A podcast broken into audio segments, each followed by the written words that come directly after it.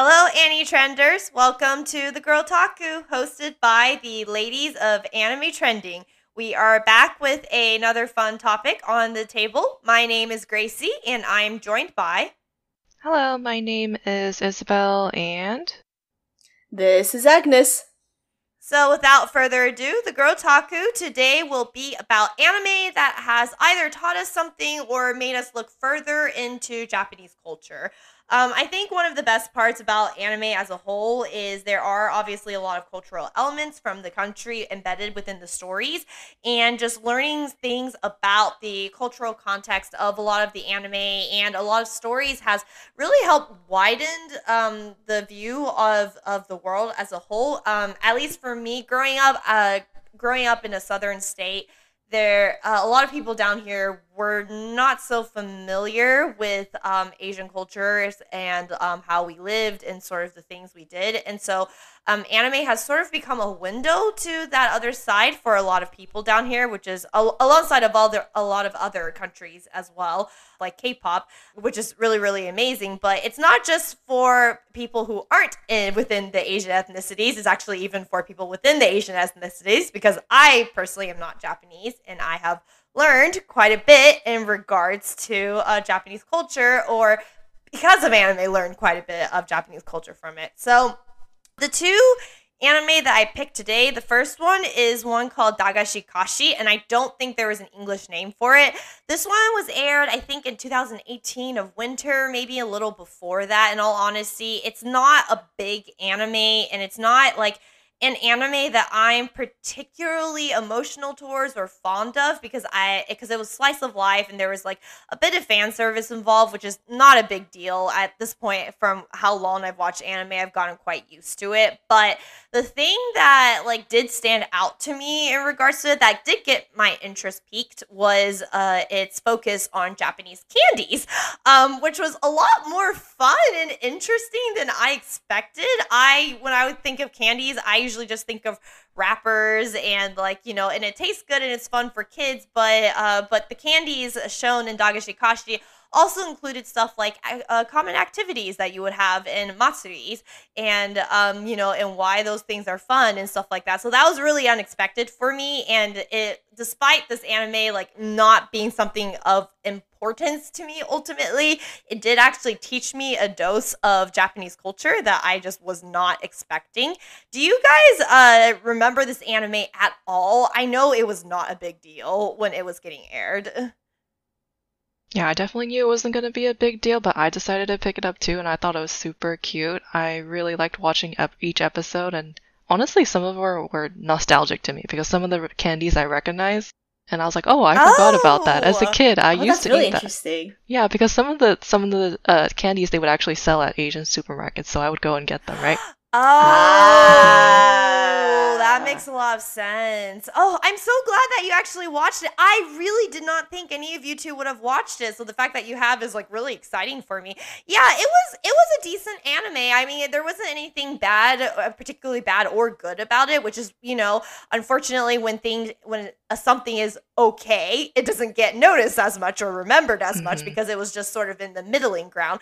But yeah, a lot of the candy things was really interesting. One of my favorite uh, episodes, or like one of the information that I learned from the episode, was when they were at the festival, and it was like um, one of the activities was there were like little cutouts within like sugar, and you would have to like use a little toothpick or a, a little pick at the very least to uh, best to cut out the figure within like the sugar block as best as you could to win a to win an award. And i was like that's really fun. I didn't think that was actually candy you know? Like and that i mean that explains why you're able to use like a toothpick or a pick to you know to cut out the little figurines and stuff like that because it's sugar so it's easier to crack at the end of the day. But um but that was like one of the little fun tidbits that i really enjoyed. Another thing that in dagashikashi that i really liked was um its mention of how there are like games and there are uh there are games and like sort of like prizes within the candy bars and that was unique to me because of the fact that I think I'm more used to like finding toys or like little winning stuff within cereal boxes. I think that's more of a thing here in the US, but I don't think using like candy wrappers and like looking through like a little pieces of candy for these sort of little treasures is as common. So that was another fun little thing that I didn't know like like it wasn't a joke. Like you genuinely could win little prizes from just eating these candies and getting a candy wrapper. Or if you guys remember in anime, sometimes when they're eating a popsicle and then the popsicle stick shows like, you know, whether you're a winner or not. And I was like, oh, that's actually a thing. Yeah. And like, and it's like really popular. And I thought that was really, really cool. And so it was just these small things like that um, that I thought was just a little nice drop of uh, whimsicality in regards to Japanese culture that is, you know, kind of similar in regards to like cereal box prizes, but also a little different um, in regards to uh, just overall culture. And so, yeah, I thought that was just really fun. I am really curious though, Isabelle, because the only the only candy in there that I really saw was, uh, which technically isn't really a candy candy, but ramune was mentioned obviously in the anime and that's the only one i was really familiar with because the asian markets where I live is mostly dominated by Chinese cuisine. So um, it was very much Chinese candies that I saw a lot than Japanese candies. So I'm really curious, like, you know, which ones were um, in the anime featured, like, did you see that, like, you were used to seeing in supermarkets? Do you remember at all? Oh, I can't. Remember. Uh, there's like a couple that I don't know what it's called, like the little circle things that they're talking about, but uh, I feel like they showed uh those like sakura drops or those drop candies. It's also oh, in yes, Grave of the yes, Fireflies. Yes. Uh yeah, that was super throwback. So those things were just like at your Asian supermarkets and stuff. yeah, they were. They might not have been like Japanese. They might have been, you know, Chinese or something like that, but you know, it's I like see. the same uh-huh. concept and stuff like that or um I think they also refeatured, I'm just looking it up now, but like uh the baby star ramen the little ramen pieces. Yeah. Yes, yes. I like those a lot as I was a kid too. And not only that, they came with like wrappers. Like in the store, they would have like mm-hmm. ten of mm-hmm. them all together. You have to rip one, rip one. So I feel like that doesn't really exist for other foods. It's not where like little packets. Like it's it's totally made for kids to just say like, "Hey, mom or dad, I want that," and then rip it off or something. So yeah, yeah, yeah. Mm-hmm. Were you ever lucky? Did you get like in a little reward treasure thing? no, unfortunately not. I don't really remember the candies for that. It was more just for eating for me.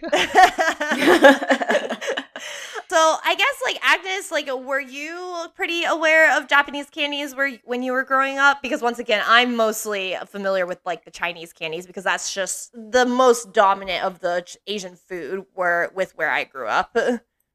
Uh, no, I wasn't because I was not a big sweets eater in general. Oh, so are, I are like, you still not a big sugar person, or no? Because sugar, sugar, uh, excess sugar, especially like in American sweets, causes migraines for me. Ah. So I, I have always had an aversion towards anything super sugary. So I never really gravitated. Like I understood people's cravings for sugar, mm-hmm. for candy and things like that, but I never like if I go to a store, I will never impulsively buy uh like candy off of a rack. So it, it's it's never Japanese candy has never really crossed my mind. The only thing that I know of, but it's probably not Japanese, is just Hi-Chew. That's about it.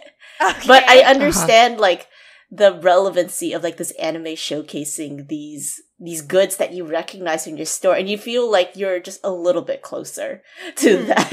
And I guess like in a way, like, you know, um you'll see like anime characters like folding like paper cranes or stuff like that. Yes, and, yes. And I uh-huh. I grew up. This is not food related, but I grew up next to Daiso, one of Japan's like leading um mm, yes like Dollar Tree stores. Uh, in my neighborhood, and I would remember buying so much origami paper to just fold it like the characters in anime. So I understand that sentiment, being like, wow, I am one step closer in understanding Japanese culture and becoming a full weeb. yeah, no, I think, yeah, I think I really did appreciate that anime for that little whimsical part of the candies and stuff. And I just thought it was really fun. It was really cool. And it's sometimes it's the small things uh, in regards to a culture that I find just, you know, that you just find really, really charming. And so that was one of the ones that I found charming. Uh, the second anime is actually not a good anime. I'm gonna say that right off the bat, but it did actually lead to me learning a lot of stuff. So it's Ikebukuro Westgate Park. Yes. uh, yes.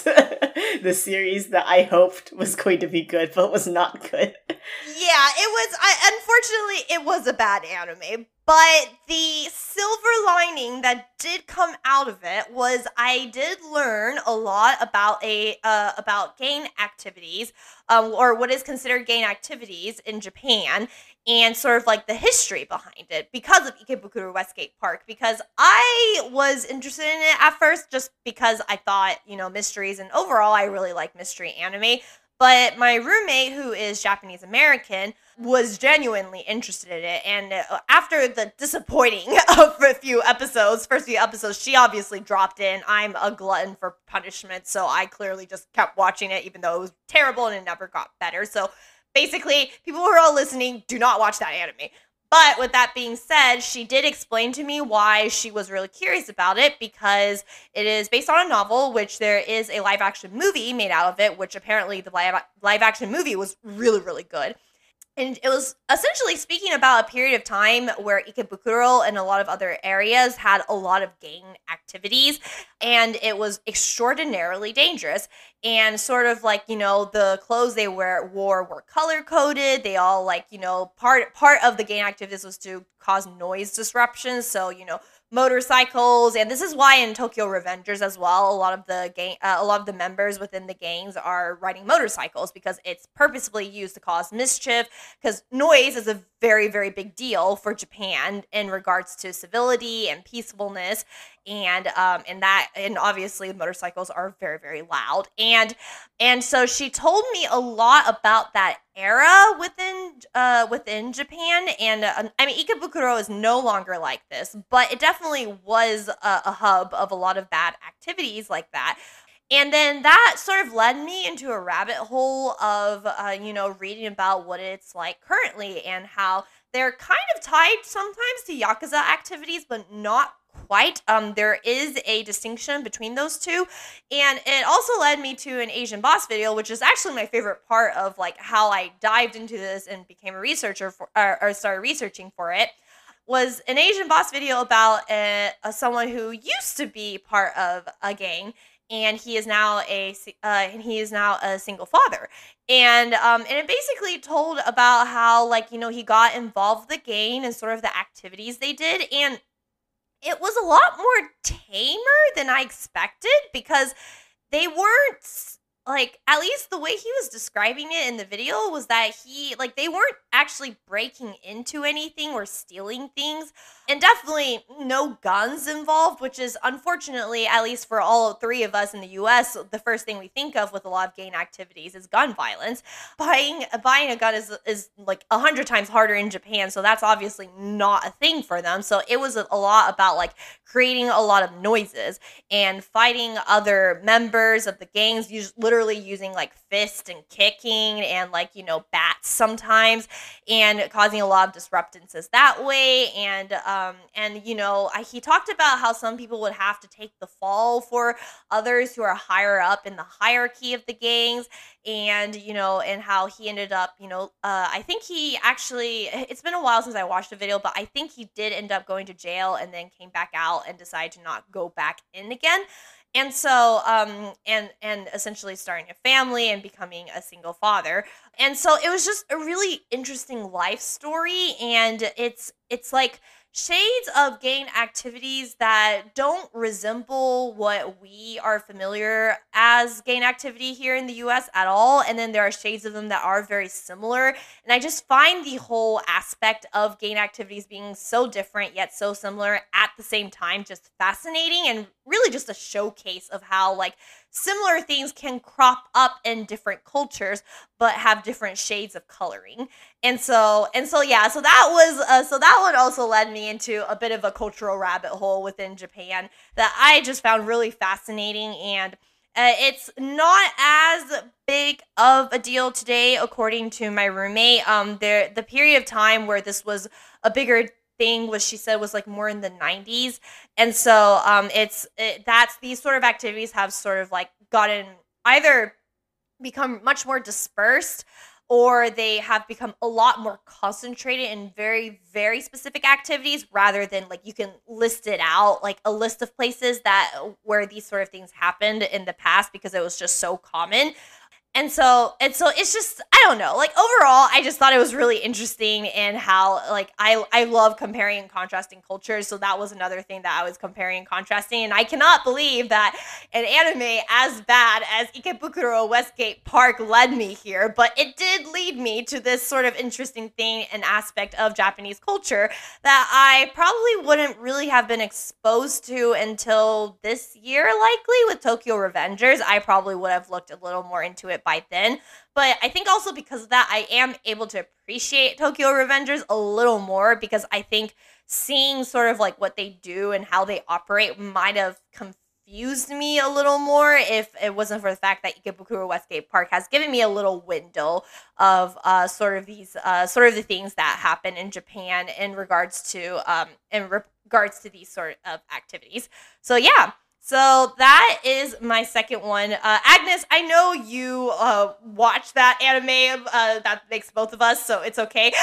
Um, like, were you also aware of the history and sort of like you know the of how how it works culturally already by the time you watched Ikebukuro Westgate Park, or was that something that you learned later? Oh no, it was something that I was fairly aware of at the time when I was watching uh, Ikebukuro West Park because it was the novel that inspired the series Durarara by Narita, oh. Narita. And I had watched Durarara when it came out, like what, 2008, 2009. So I was very familiar with the whole like color coding of the gangs. And also in general, when you read a lot of very uh, a lot of older Japanese manga like Gokusen that talks about the Yankee and delinquent culture. So when we were roping in together like Ikerubu, Ikebukuro Westgate, Gokusen, um, Tokyo Revengers, and Durarara, you kind of start seeing like the whole bigger picture of how the Japanese gang culture works. And it's dra- it's drastically different from actually Yakuza culture in itself because yeah, it's much more yes. recent rather than Yakuza culture, which stems back from the Edo period. Right. And um and you know what's funny is uh, so you make like I forgot that Durarara is technically just yeah. a much much much better telling of sort of these Oh, absolutely. It's only because Narita's a good at writing. That's it. Anything he touches is it's gut. but it's like it's insane because when I watched Durarara, I it never occurred to me that these are gangs and I never thought to research it. I don't know. Like I, It's I guess- because the way that Narita writes it and the and he also does this with a lot of his other works too is that he weaves in like the supernatural component into it as well and it feels less of a gang, like an actual realistic gang fight, like how Ikebukuro is showcased. Like how mm. Ikebukuro talks about like drugs, talks about prostitutions, uh, talks about like people doing stunt videos and things like that, which is all very like realistic. Durarara focuses more on the supernatural aspect. I mean, you look at Shizuo, he literally picks up a stop sign or like a car and like hurls it towards Izaya. That's not very realistic. Right. Uh, you talk about Celty, who's a literal headless woman driving around on a bo- on a motorcycle. So the supernatural aspect takes away the focus of the gang culture and kind of makes it its own very unique world in Narita's eyes. Okay, that makes more sense because yeah, I'm like I definitely like I watched her and that is like it never occurred to me to research it because it was I was like now I'm wondering why because I'm like that is literally yeah because like Kito's uh, Kito's gang is yellow colored uh, yes, and then yeah. the yeah. and then Mika, I think Mikage, the main character, his mm-hmm, gang yeah. is blue. The doll, uh, the dollars is blue. No, no, the dollars is not blue. Dollars is colorless. Uh, but some of the other characters belong to like the blue faction, yellow faction, and things like that. Yeah, yeah, yeah, and there was like another faction where like they had zebras and like zebra yeah, patterns yeah. and stuff like that. Yeah, so I don't know, like it just but I think you're right. It's because the supernatural elements and how they how he molded it together basically made me feel like it was a unique world rather than oh this is like something that is culturally inherent and part of Japan and is similar in a way to uh you know American gang activities, but not really at the same time. And so no, it's more of like rebellious teenage gang activity rather Yes. than gangs that are actually involved in true like drug cartel, human trafficking, and things like that, which stems a lot also from mafia ties as well. Yes, exactly. So it's it's just fascinating. It is really interesting, and I I know I'm saying it's fascinating, and interesting, but I'm sorry that anime is really bad. So I will repeat it once again that this is a silver lining that came out of it. But do not watch that show. Uh, Agnes will back me up on that. So yeah. I spent weeks pining for a change in the plot that would change the course of how the anime would work out because they actually omitted a ton of stuff from the original content, but the anime never got there and it was absolutely flat. I had a friend who was watching it and he was saying like it was decent and I was like, bro, you basically watch the same things as me. You have the same taste as me. How can you say it's decent? I'm disappointed in you. I am absolutely disappointed in you. Uh, okay. Well, those are uh, those are my two uh, picks at, for uh, anime that has had a sort of a more cultural element slash tint to it that made me either research things or just made me learn as I watched along. So uh, I will now pass it on to Isabelle. Isabelle, which anime has given you a window into Japanese culture that has either taught you as the episodes aired or, you know, made you do some more research just on your own and curiosity? Yeah, the first one I want to start off with is uh, Chihaya Furu, which is about Karuta. Oh, that's a good one. Yeah, that's a good one. That's a good one. yeah, because I feel that it's just so Japanese that you cannot play that outside of Japan. Uh, so watching that show, it definitely, you know, uh, ha- was like a window into what I feel like high schoolers would play, and it's just so competitive. It's different than chess or shogi. Yeah, the other one I wanted to mention was Sangatsu no Lion, but that's um, but I decided on Oh, Chihaya I Furu was gonna follow up. Yeah. because yeah, because you know, uh, shogi is very similar to chess, but we don't have anything like Karuta. I can't think of a game like I, playing cards, like normal cards. We can only I can only think of poker No, stuff like because that. it's because it's heavily rooted in Japanese poetry and literature. That's why it doesn't exist. Exactly. We don't have an equivalent like that in the U.S. or at least in Western culture. hmm And even if I want to start playing it, it's kind of hard because I don't understand Japanese. So one, you have to learn Japanese, and then two, you have to listen to the sounds, um, and memorize pretty much a hundred of the cards that are in the deck and know each poem pretty much by heart. And I don't know, I just felt like watching that show, it it made me so interested in it, even though I can't play it. And then I was totally rooting for the characters on each side and not only that, the fact that it's a one-on-one battle, it's a mind battle as well, and a physical battle. I feel like Chihaya Furu really does, um, really does do the game justice in terms of trying to highlight, you know, how the players feel and how uh, clubs are formed and team spirit. So it feels like a sport. I like to I like to call Chihaya Furu as a sports anime to me because of its competitive nature. hmm I think it's actually categorized as a sports anime in our like awards too. So Oh yes, okay, definitely then. Um, but yeah, not only that, it also has a lot of other Japanese cultures. So like when they do the competitions, um, they have to wear you know traditional Japanese clothing, and yeah, mhm. it's so exciting when, when uh, one of those characters she's so excited about dressing her teammates up. I feel like that's so special. Whereas the other teams kind of wear like you know their own T-shirts and team T-shirts and stuff like that. And I know you've you've seen it also, Gracie. What do you think about Chihayafuru in general? I mean, I thought it. I, I do think it's an excellent piece of work, and it. In the minute you mentioned it, I was like, I got flashbacks because I was so obsessed with Karuta and learning about it that I actually made cards for myself, believe it or not. And like, it, it was my senior year, and it was like the last few months before we graduate, so things have calmed down significantly. This was like after we've already taken our tests, you know and uh, you know our, our AP exams, you know our IB exams and stuff. And basically, what I did was since obviously it, I do not speak or read Japanese, and so memorizing actual poems would be a lot harder. But I actually found like sort of mini like English poems that that sort of fit the size of Karuta poems, where it's just a few lines and I printed them out and like you know made cards out of them and sort of like tra- like replace uh, which i know like this might be sacrilegious and i do apologize if that is the case. Um this is remember me in high school as a senior but i wanted the sensation of the game of something so sport like that's also so entwined with literature.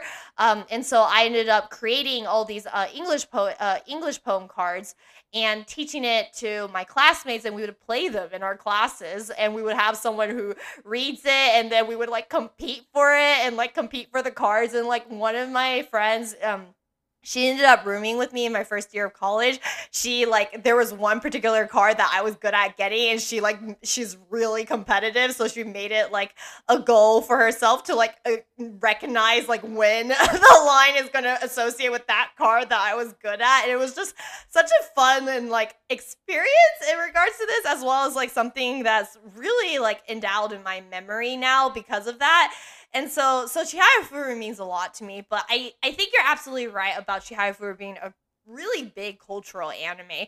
Um, and fun fact, uh, Karuta as a whole had a huge resurgence in Japan because of the manga and how uh, successful the story was at portraying this uh, portraying this competition and what it means for Japanese culture.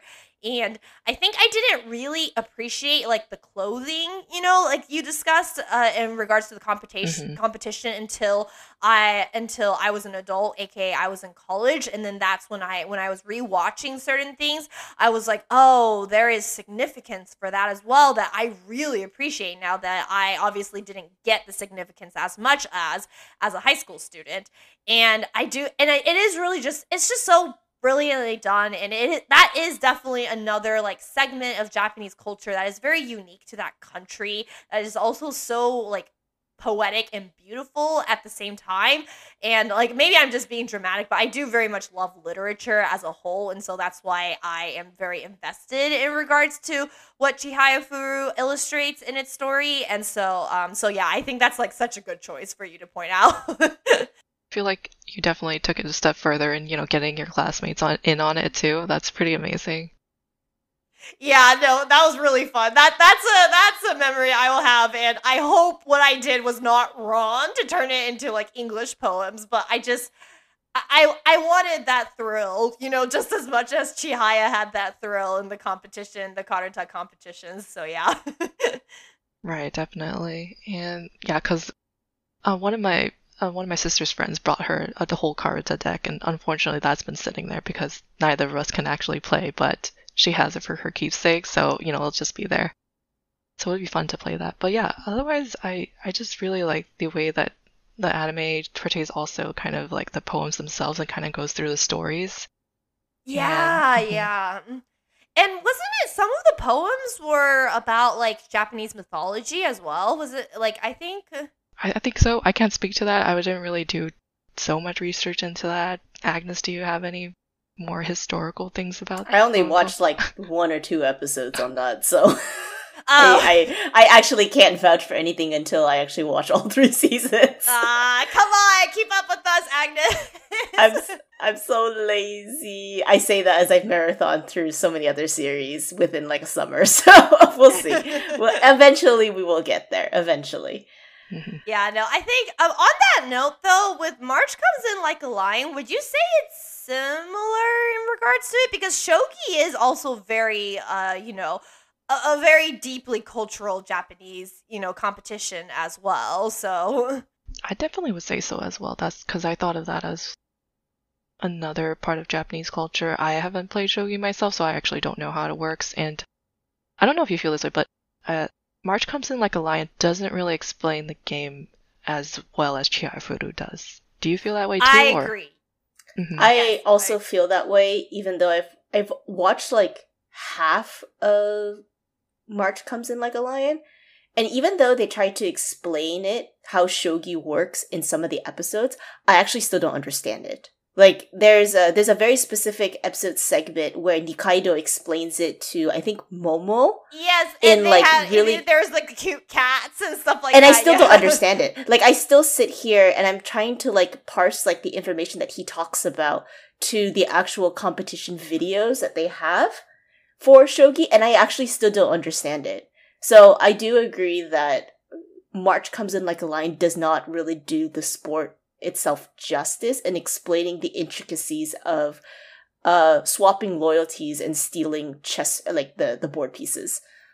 I am kind of curious though. Do you think maybe that is also because shogi is just a lot more complicated?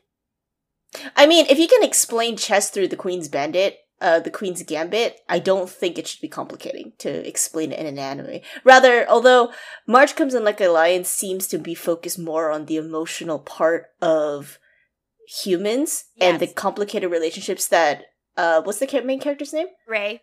Ray that Ray has with people and of himself and his relationship with Shogi. So I think there's less of an emphasis of actually explaining the story in converse to let's say like Chihaya Furu, which is almost almost strictly a sports anime at this rate, plus the character development and relationships. Yeah, yeah, no, I agree. I definitely March comes in like a lion. Its theme is much more about yeah Rei's relationship as a whole than it is about Shogi itself. But Chihaya Furu, um, the actual Karuta competitions play a much, much, much central, right. much more central theme. Yeah. Yeah, because like the first season of March Comes in Like a Lion is literally Rei getting to know his his neighbors. That's basically it, the first season. And you just see glimpses of him like going to shogi competitions and winning or losing. But really, it's all just focused on the neighbors next door. Mm-hmm, yeah. Oh, actually, another thing that this does remind me of that I do think uh March comes or like March comes in like a Lion and Chihaya Furu show is that both in Karuta and uh and Shogi, there's like these levels, like these uh dans. Is that mastery levels? Yeah, yeah, mastery levels. Yeah, yeah, these mastery levels and people reaching them and essentially getting a formal title for it, and that was really interesting for me because I don't think in typical sports when I think of sports, like because uh, you know karate are, has it. Oh, karate has it a lot. Uh, karate, like martial arts, they oh, definitely have tiers like that. Okay, so that's probably where it's a lot of it is built up upon.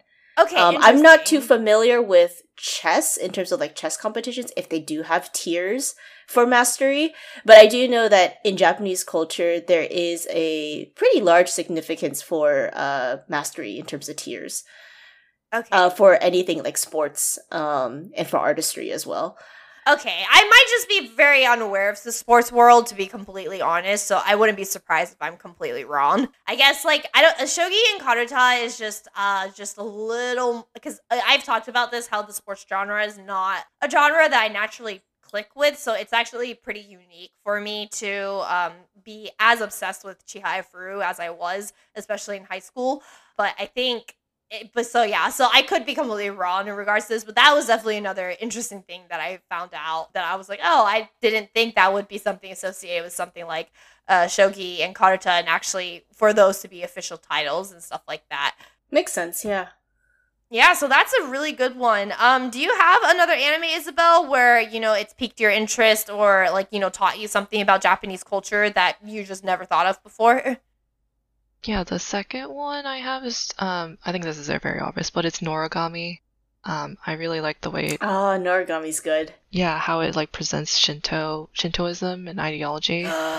yes. Okay, continue.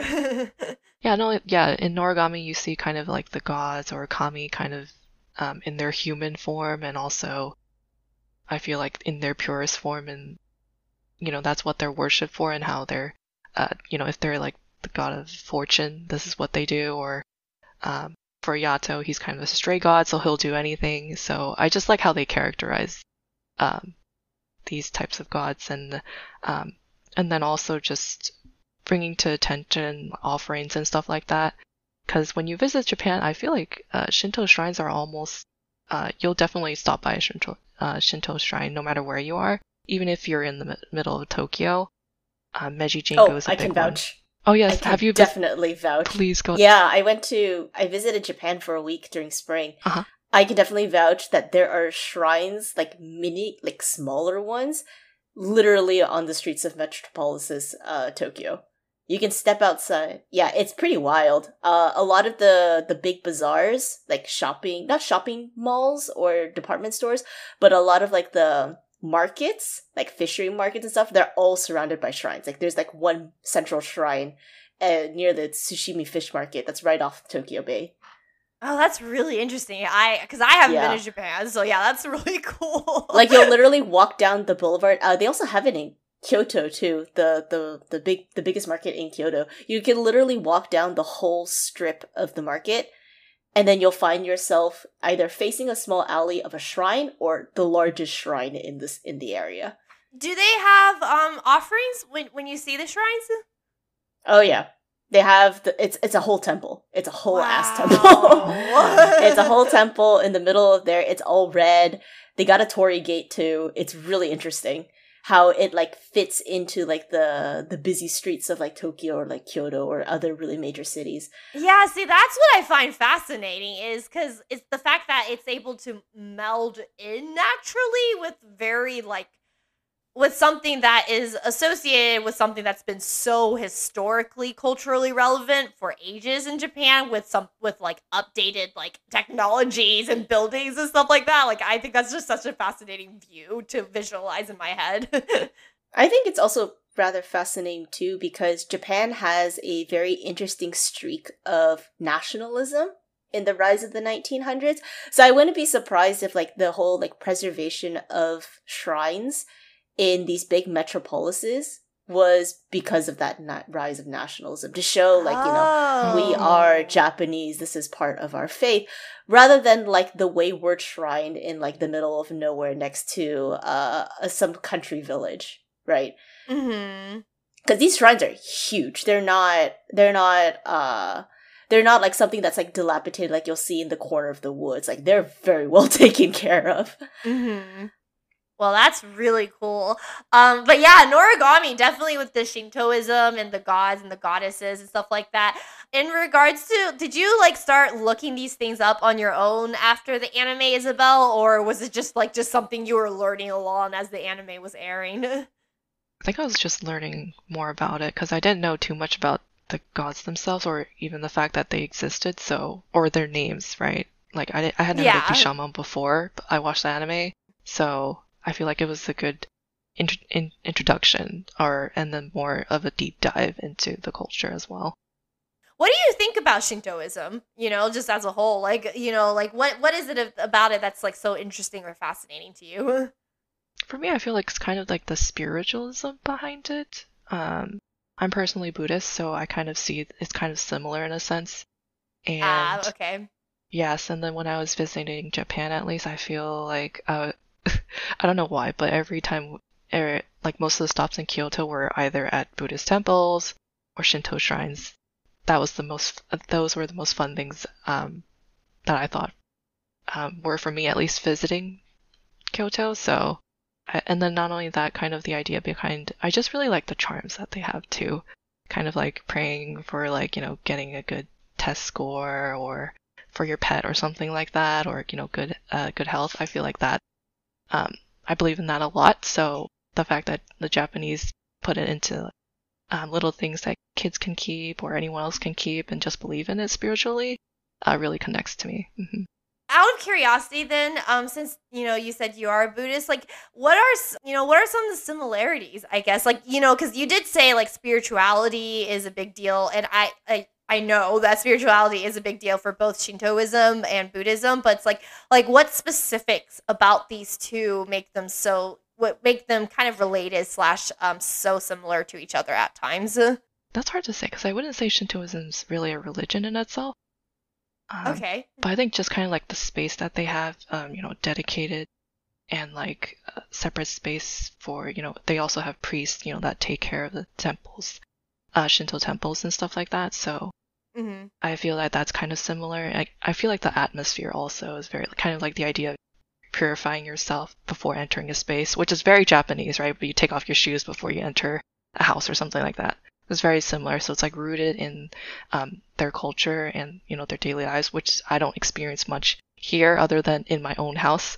So I like that familiarity and kind of um, yeah, I would say that's pretty much the only thing. I I don't know if I have like other other things that are super super similar though. Okay, no, no, no. I am, yeah, yeah, no, it's fine. I am just so curious because I can say that I grew up in a family that is not religious at all. And so, um, also, very likely due to the fact that um, the country that my parents came from kind of made religion illegal and so um and so that just sort of carries forward into uh you know the way that my parents grew up and thus how I grew up and um so it's always really interesting to me to um you know hear about uh, other people's religion and how it might even have similarities or differences to to these other deeply cultural things like uh, Shintoism in Japan so that was I immediately like latched onto it because I'm like yes I'm very interested please tell me so yeah, no, Noragami is a really, really great show. This is one show that we can uh, recommend to people as a way to learn uh, to learn uh, an interesting Japanese cultural uh, aspect while it being a good anime. Actually, uh, Isabel, the two anime you picked are all really, really good, solid shows. So good on you for that. I guess like one last question for uh, for Noragami was um you know Agnes uh, you know you watched Noragami as well were some of the Shintoism things that they were showing the anime stuff you all you already knew ahead of time or did you learn new stuff from the show as well Yes and no. I think it's because by the time I was watching Noragami, there were already a lot of other animes that either featured Shintoism or talked about Shintoism. And then you have like a lot of Japanese video games that reference it too. I see okay that makes So, like. Like you like let's say the the video game Okami on Nintendo DS, that's entirely Shintoism. Oh. You start off as a as a, a, a literal wolf spirit um who's been blessed by the goddess Amaterasu. Oh my gosh, I remember that game. I, re- I I just I got I got an actual flashback because I obviously did not play it because I was not a video Right, gamer, so- my best friend loved that game. That my best friend in middle school at that time loved that game, and she was an extremely good artist, and she drew fan art of Okami all the time. And my favorite animal is a wolf to this day, and so I was enamored by her art because of that. And so I remembered this was a whole thing. Oh my gosh. okay, but I think like in terms of Noragami, it's really heightened the uh the awareness of Shintoism and really brought a lot of attention because anime is more accessible than video games, I would say. okay. Um, but it's definitely not the first nor it's the last. Yes, I absolutely uh, believe that as well. All right, then. So those are Isabel's. And uh, what about you, Agnes? Um, what anime has, uh, or I guess maybe you know we've discussed some of the ones you know that you can actually that you can actually speak to already. But um, you know, what other anime have you seen that you that has either like taught you something about Japanese culture or made you sort of look into it more? It's really hard to say because after watching anime for so long, everything kind of like molds together. All the information of like each of the different series and then all the interpretations of how they take things of Japanese culture kind of like blends itself together. So I don't really know of a show that made the biggest impact on me or has made me even more curious to go look it up. Mm-hmm. But I will say that I think the show that really started off me excited about Japanese culture, I think it was Bleach. Because at the same time that Bleach came out, there was a huge surge of people being interested in katanas, in addition to katanas now being featured in video games. So I was so most of my friend Mm. group growing up in middle school and high school were just weebs. So people who play video games and people who watch anime. And so katana is like the staple that you see anywhere. If you're if you have a character wielding a katana, you know for sure they're the badass of the series. Like they're they're not they're not gonna go unnoticed. And so as a result, I think when I started watching Bleach, I was like, wow, this is such a cool weapon. It's very different from like medieval weapons. Um, very different in structure, very different in style and functionality. I actually started drawing a lot of them when I was in middle school, so that shows uh that shows a very weebish side of me. Okay, but really Bleach in that. makes those weapons look so effing cool. So I don't it really does, yeah. You look at it, you're just like, man, I want my own Zanpakuto. That Exactly. would be dope as crap. and so, like around that same time, it's like there's a huge rise of like people going out to like Chinatowns in their biggest cities and buying from those cheap knockoff Chinese stores. Oh my gosh. So, that that was a very interesting time period, but I think that was probably the earliest memory I had of actually being interested in Japanese culture. Not to mention like the whole Shinigami concept and the fact that they're wearing the their their their outfits, the Shinigami uniform. I mean, it's based off of the kimono. So you look at it and you're just like, oh, this is interesting. It doesn't look Western. It doesn't look uh, anything close to my own culture in that regard too. So you kind of start looking into it too. Mm-hmm. And you know, it, I think like katanas, we're sort of used to seeing them now in anime and in video games.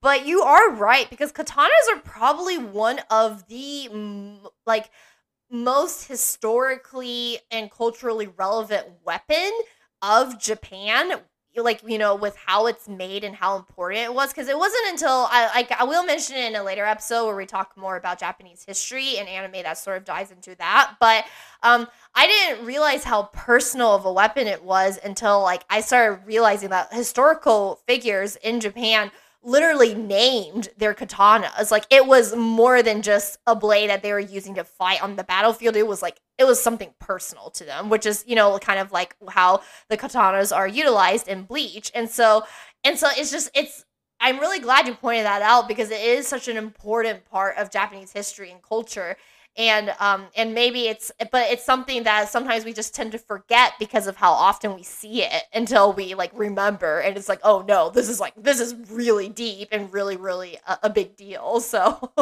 and people can say like well that's not the oldest form of like japanese exposure that the west have gotten because like we've gotten things like karate we have geishas mm. and things like that mm-hmm. but the reality is is like katanas only made mainstream because they were featured in cool characters. There's actually not a lot of anime regarding karate or like judo. Or kendo is more popular, but even then it's still very niche. And the same thing goes for like geisha related stories or geishas even being featured in anime. So katanas being like the biggest splash in action anime was what drew in a lot of people into wanting to learn more about Japanese culture. And that's like early 2000s. So, you know, you're pointing out all these great stuff, like, you know, with geishas and other deeply, uh, uh, you know, cultural aspects of Japan not getting featured as much. Why is that, though? Because, like, you know, the minute you mention geishas, I'm like, huh, you know what? Yeah, they're not commonly seen, in my opinion. Even it's because like karate, you know. it's because it's fetishism. Uh, a lot of it ties into fetishism, uh, the the the Asian uh, yellow fever, and also oh. the fact that oh. a lot of America's past is fairly marred with Japanese history as well because of World War II and our mm-hmm. very complicated relationship with Japan. And as a result, these things like geishas and karate kind of become like an era specific Okay. Uh, iconography. Okay. Like geishas is very specific to the West in terms of like um exposure during like the Meiji period because that's when the West started coming into Japan, and then karate became more, uh, or at least like Japanese martial arts became more prevalent in the in the eighties, uh, when Japanese uh, masters started uh, teaching worldwide. Uh, but then afterwards, it kind of like dies down a little bit because people aren't so much interested now in the Japanese culture, but also more interested in the Japanese electronics that come out of it. Uh, okay. This is very much of a sorry. This is very much now going into Japanese history because I had to learn this from my class. Um, but it's now part of the Japanese. It's the new Japanese soft core power, and through electronics like Panasonic, Sony, things like that. Now they start introducing video games and anime, which ties in more of the Japanese culture and becomes more of a wider phenomenon. Okay, that's really interesting, but also quite unfortunate, though not surprising about specifically the geishas. Uh, I hope that actually I do think there was an anime that was airing this year about geishas, but it didn't make. Yes, the Maiko one. The Maiko. Uh, Did you watch that cute. one? Because I read the manga. It's very cute. oh. I'm so sad because the anime basically like.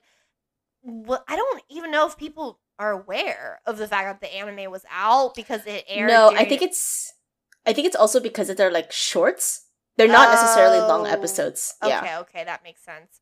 Uh, but yeah, so that that's uh, so I do hope like more geisha stories do come out because it is a really important part of Japanese history and culture to this day, and very very fascinating as well. Um, going back to the katanas real quick. Um, so Isabel, you know, I know you also watched Bleach as well. Were you making your own uh, katanas too? uh, to or buying them from Chinese stores off of Chinatown? I know.